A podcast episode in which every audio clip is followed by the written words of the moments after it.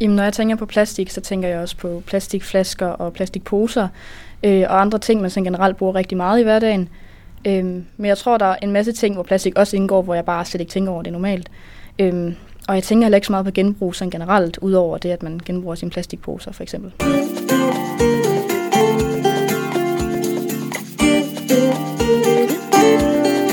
Du lytter til podcasten Verdens Bedste Mål, en podcast om FN's verdensmål for og med unge.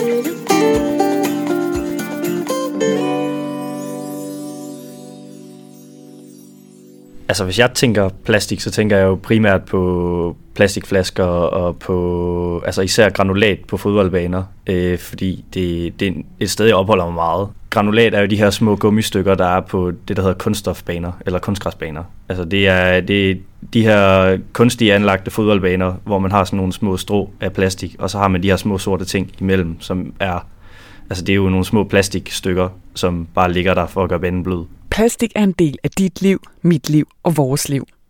Der er plastik alle steder i vores hverdag, fra sodavandsflasken, vi sender til genbrug, til plastikbøtter eller plastikposer. Jamen, når jeg tænker på plastik, så tænker jeg også mest plastikflasker og bæreposer, men også noget smørbakker og alt sådan noget fødevare kommer i, og meget indpakning. Meget unødvendig indpakning nogle gange. Plastik er et meget holdbart materiale, og det kan genanvendes mange gange, hvis man behandler det rigtigt. Men hvis man ikke genbruger plastik på den rigtige måde, så ender plastikken som forurening i naturen. Altså, jeg tænker egentlig ikke så meget over det at genbruge plastik, men vi har altid sorteret det derhjemme og gjort det også i skolen og sådan noget, så jeg ærger mig lidt, når jeg kommer ud på vores skole, og vi så bare smider det i den samme spand det hele. Måske du allerede har gættet det, så skal det her afsnit altså handle om plastik. Mit navn er Lene Grønborg Poulsen, og jeg har taget på tur med Johanne og Lea, der går i 2G i gymnasiet, og med Simon, som går i 3G. Vi er taget ud for at kigge nærmere på verdensmål 12, der handler om ansvarligt forbrug og produktion herunder genbrug. Altså lige nu der står vi uden for en fabrik, der hedder Markine i Randers, som vi egentlig ikke ved ret meget om, andet end at øh, de omdanner nogle plastikprodukter til nogle andre plastikprodukter. Og hvordan de gør det, det er det, vi skal ind og finde ud af i dag. Og jeg ved, at I alle tre har taget et stykke plastik med fra jeres hverdag. Skal vi ikke lige se på, hvad det er for noget? Hvad det, du har med her? Jamen altså, jeg har taget en øh, drikkedunk med af hård plast fra Tupperware. Og hvad herovre? Hvad har du taget med? Jeg har taget et stykke af en bakke fra noget pasta eller kød. Og den sidste, hvad har du taget med? Jeg har taget en almindelig plastikflaske med. Og har I, har I selv allerede nu nogen idé om, altså, hvordan i alverden de øh, genanvender det plastik, I står med i hænderne? Overhovedet ikke. Nej. Skal vi prøve at gå ind og finde ud af det? Det synes jeg. Vi går ind. Indenfor der blev vi taget godt imod af Mathias Simonsen, som er maskinmester og ansat på Makine. Skal vi ind gennem svingdørene her? Og jeg kan vist også godt tillade mig at sige, at han er en kæmpe stor plastiknørd. Stille og roligt, så interesserer man sig jo for, hvad er det for nogle typer plastik, man har med at gøre. Så når man står derhjemme i husholdningen, så kigger jeg jo på, hvad er, okay, remouladebøtten her, den er lavet i PP-plastik, og den her øh, plastikflaske, det er PET-plastik, eller vi har noget HDP i noget film, eller en bakke, eller hvad det nu må være. Så man står og vender nogle ting på hovedet, og står og holder lidt øje med, hvad er det for nogle markader, der sidder på den. altså, når man sådan sidder og kigger lidt og vender tingene på hovedet, så, så tror jeg, at folk de tænker, at øh, øh, det, det er lidt, lidt specielt at gå op i, hvad, hvad en eller anden bøtte den er lavet af, fordi den skal jo bare smides ud alligevel. Men det er ikke lige meget, hvad bøtterne er lavet af, og Mathias har lovet at give os en rundvisning på Makin og fortælle lidt mere om, hvad det er for en virksomhed. Jamen altså, Makin er en international virksomhed, som øh, handler med energi, øh, eller teknologier til, til energi. Og øh, den afdeling, som, som vi har med at gøre her, det hedder Plaskon, Øh, og der har vi øh, teknologi til at lave plastikaffald om til olie. Øh, og det gør vi ved hjælp af en proces, vi kalder pyrolyse, eller der hedder pyrolyse. Øh, og pyrolyse, det vil ja, sådan kort sagt sige, at vi, vi varmer plastikken op til øh, høj temperatur, uden øh, at der er ilt, sådan at plastikken ikke begynder at brænde, men i stedet for så, så fordamper den. Øh, og så kan vi gøre lidt ved den undervejs, så når vi så køler den ned igen, så, så har vi olie. Og den olie, som de laver på Markin, det er ikke bare olie som almindeligt brændstof. Den indeholder nemlig de samme byggesten som plastikken, og olien er faktisk næsten for god til at blive brugt i en bil. I stedet bruger man olien i den kemiske industri, hvor den bliver til for eksempel ny plastik. Vi skal ud og se, hvordan den her kemiske proces den fungerer i praksis. Men inden vi kommer så langt, så vil Mathias gerne kaste et skarpt blik på de ting, vi har taget med. Jamen, øh, jeg ved, at de har taget det, tre forskellige typer af plastik med. Øh, hvis vi skal prøve at tage en kig på, på dem. Den første her fra Tupperware, en sådan halv liters vanddunk. Øh, jeg kunne se under bunden, at øh, den er lavet i PP-plastik. Og øh, det interessante, det er jo om, om låget også er lavet i det samme, og det, det er den. Øhm, og det er jo faktisk øh, noget, vi er rigtig glade for, at, øh, at det er lavet i det samme type plastik. Øhm, fordi det gør det meget nemmere at genanvende, øh, så vi ikke skal til at skille delene ad, hvis de er lavet noget forskelligt. Og derudover så er PP-plastik en super god plastik at genanvende til pyrolyse.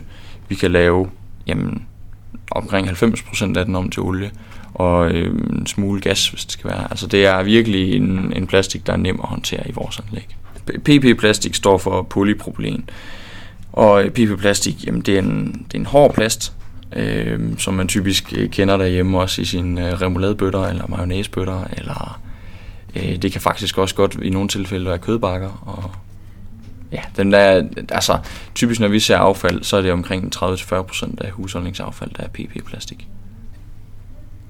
Den næste type plastik, vi har her, det er, øh, som jeg kan forstå, en eller anden form for bakke af en art. Og der øh, er så heldig, der er også lige klippet øh, ud, at det er PP-plastik. Den tredje, vi har her, det er en øh, plastikflaske.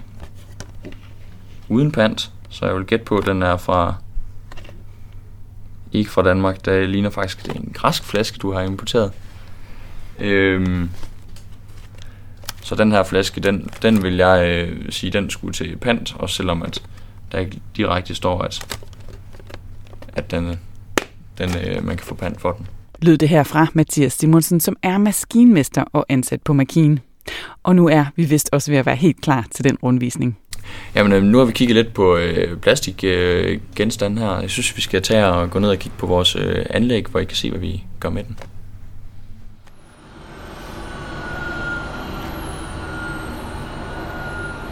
Jamen, øh, nu er vi kommet ud til vores øh, forbehandling. Øh, det er herude, hvor plasten den starter sin, sin rejse, når den kommer til os.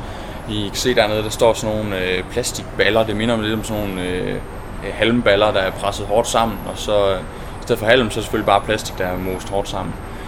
Øh, når vi får dem, jamen så, øh, så skærer vi båndene op, og så tager vi plastikken ud, smider den op på, vi har sådan et transportbånd der, og så kører den det ned i det der, øh, det der apparat, som vi kalder en shredder.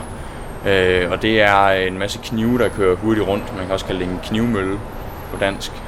øh, og den, den gør egentlig bare det, den øh, deler det ned i små stykker. Der sidder sådan øh, noget hedder sol, hvor der er huller, i, øh, små huller i. Og så øh, når plastikken er øh, skåret tilpas meget ned, så kan den komme ud igennem de små huller. Så det er, der ligger lidt her på jorden, der er fløjet øh, ovenud af maskinen. Det er sådan plastikken den ser ud. Altså sådan nogle små øh, flager på cirka 10 mm, 10 x 10 mm. Og de her små flager ligner faktisk næsten en bunke festlig konfetti i flere forskellige farver.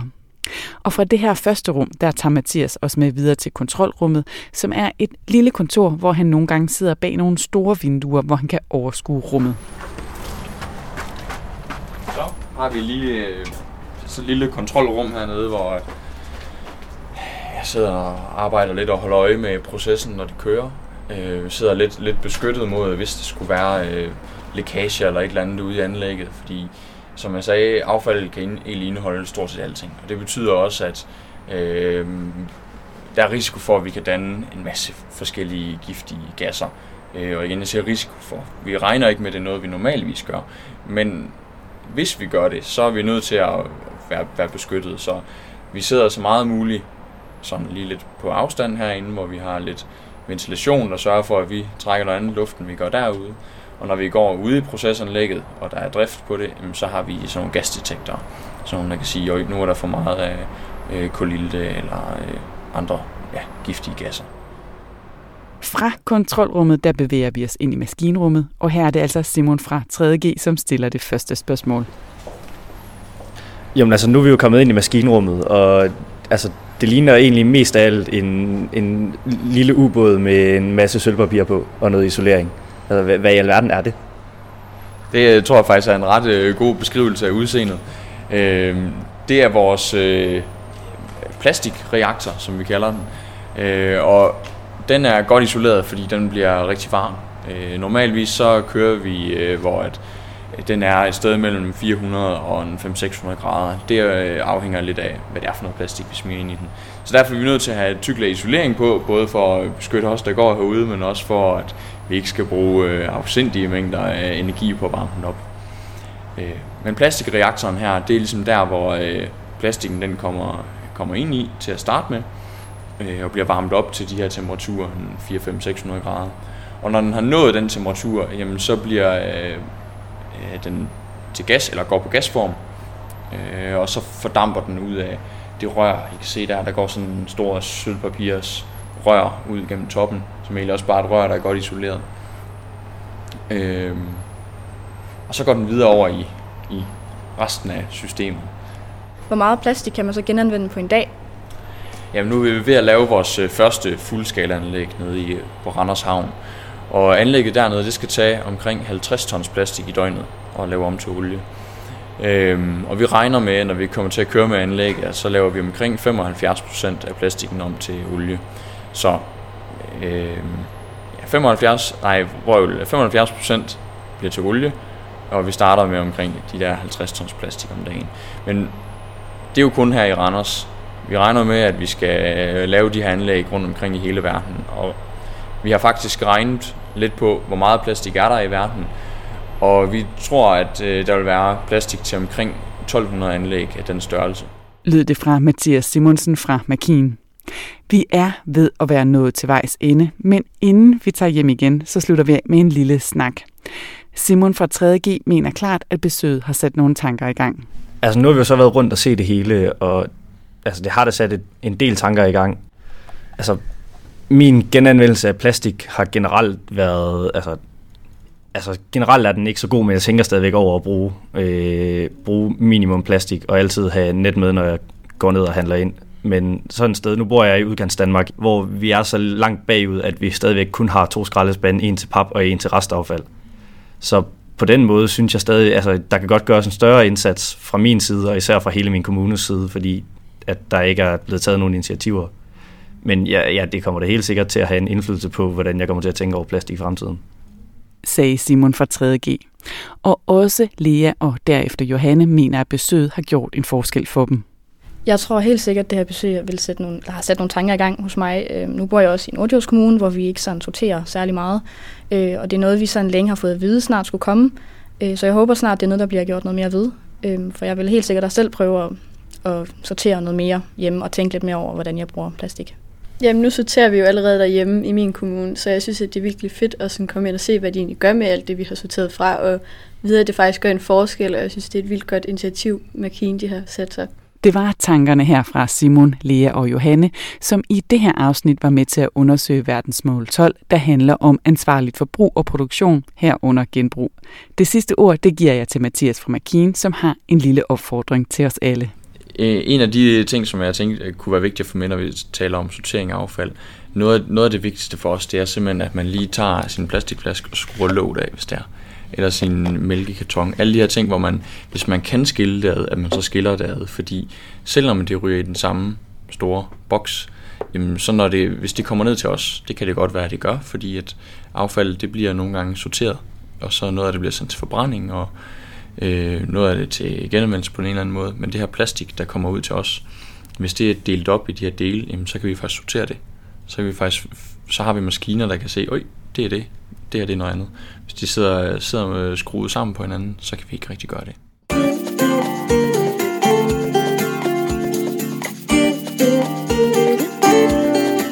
Det var det sidste råd om plastik, som jeg i hvert fald har tænkt mig at tage til mig. Du har lyttet til fjerde afsnit i podcasten Verdens Bedste Mål, en podcast om FN's verdensmål for og med unge. Tak fordi du lyttede med.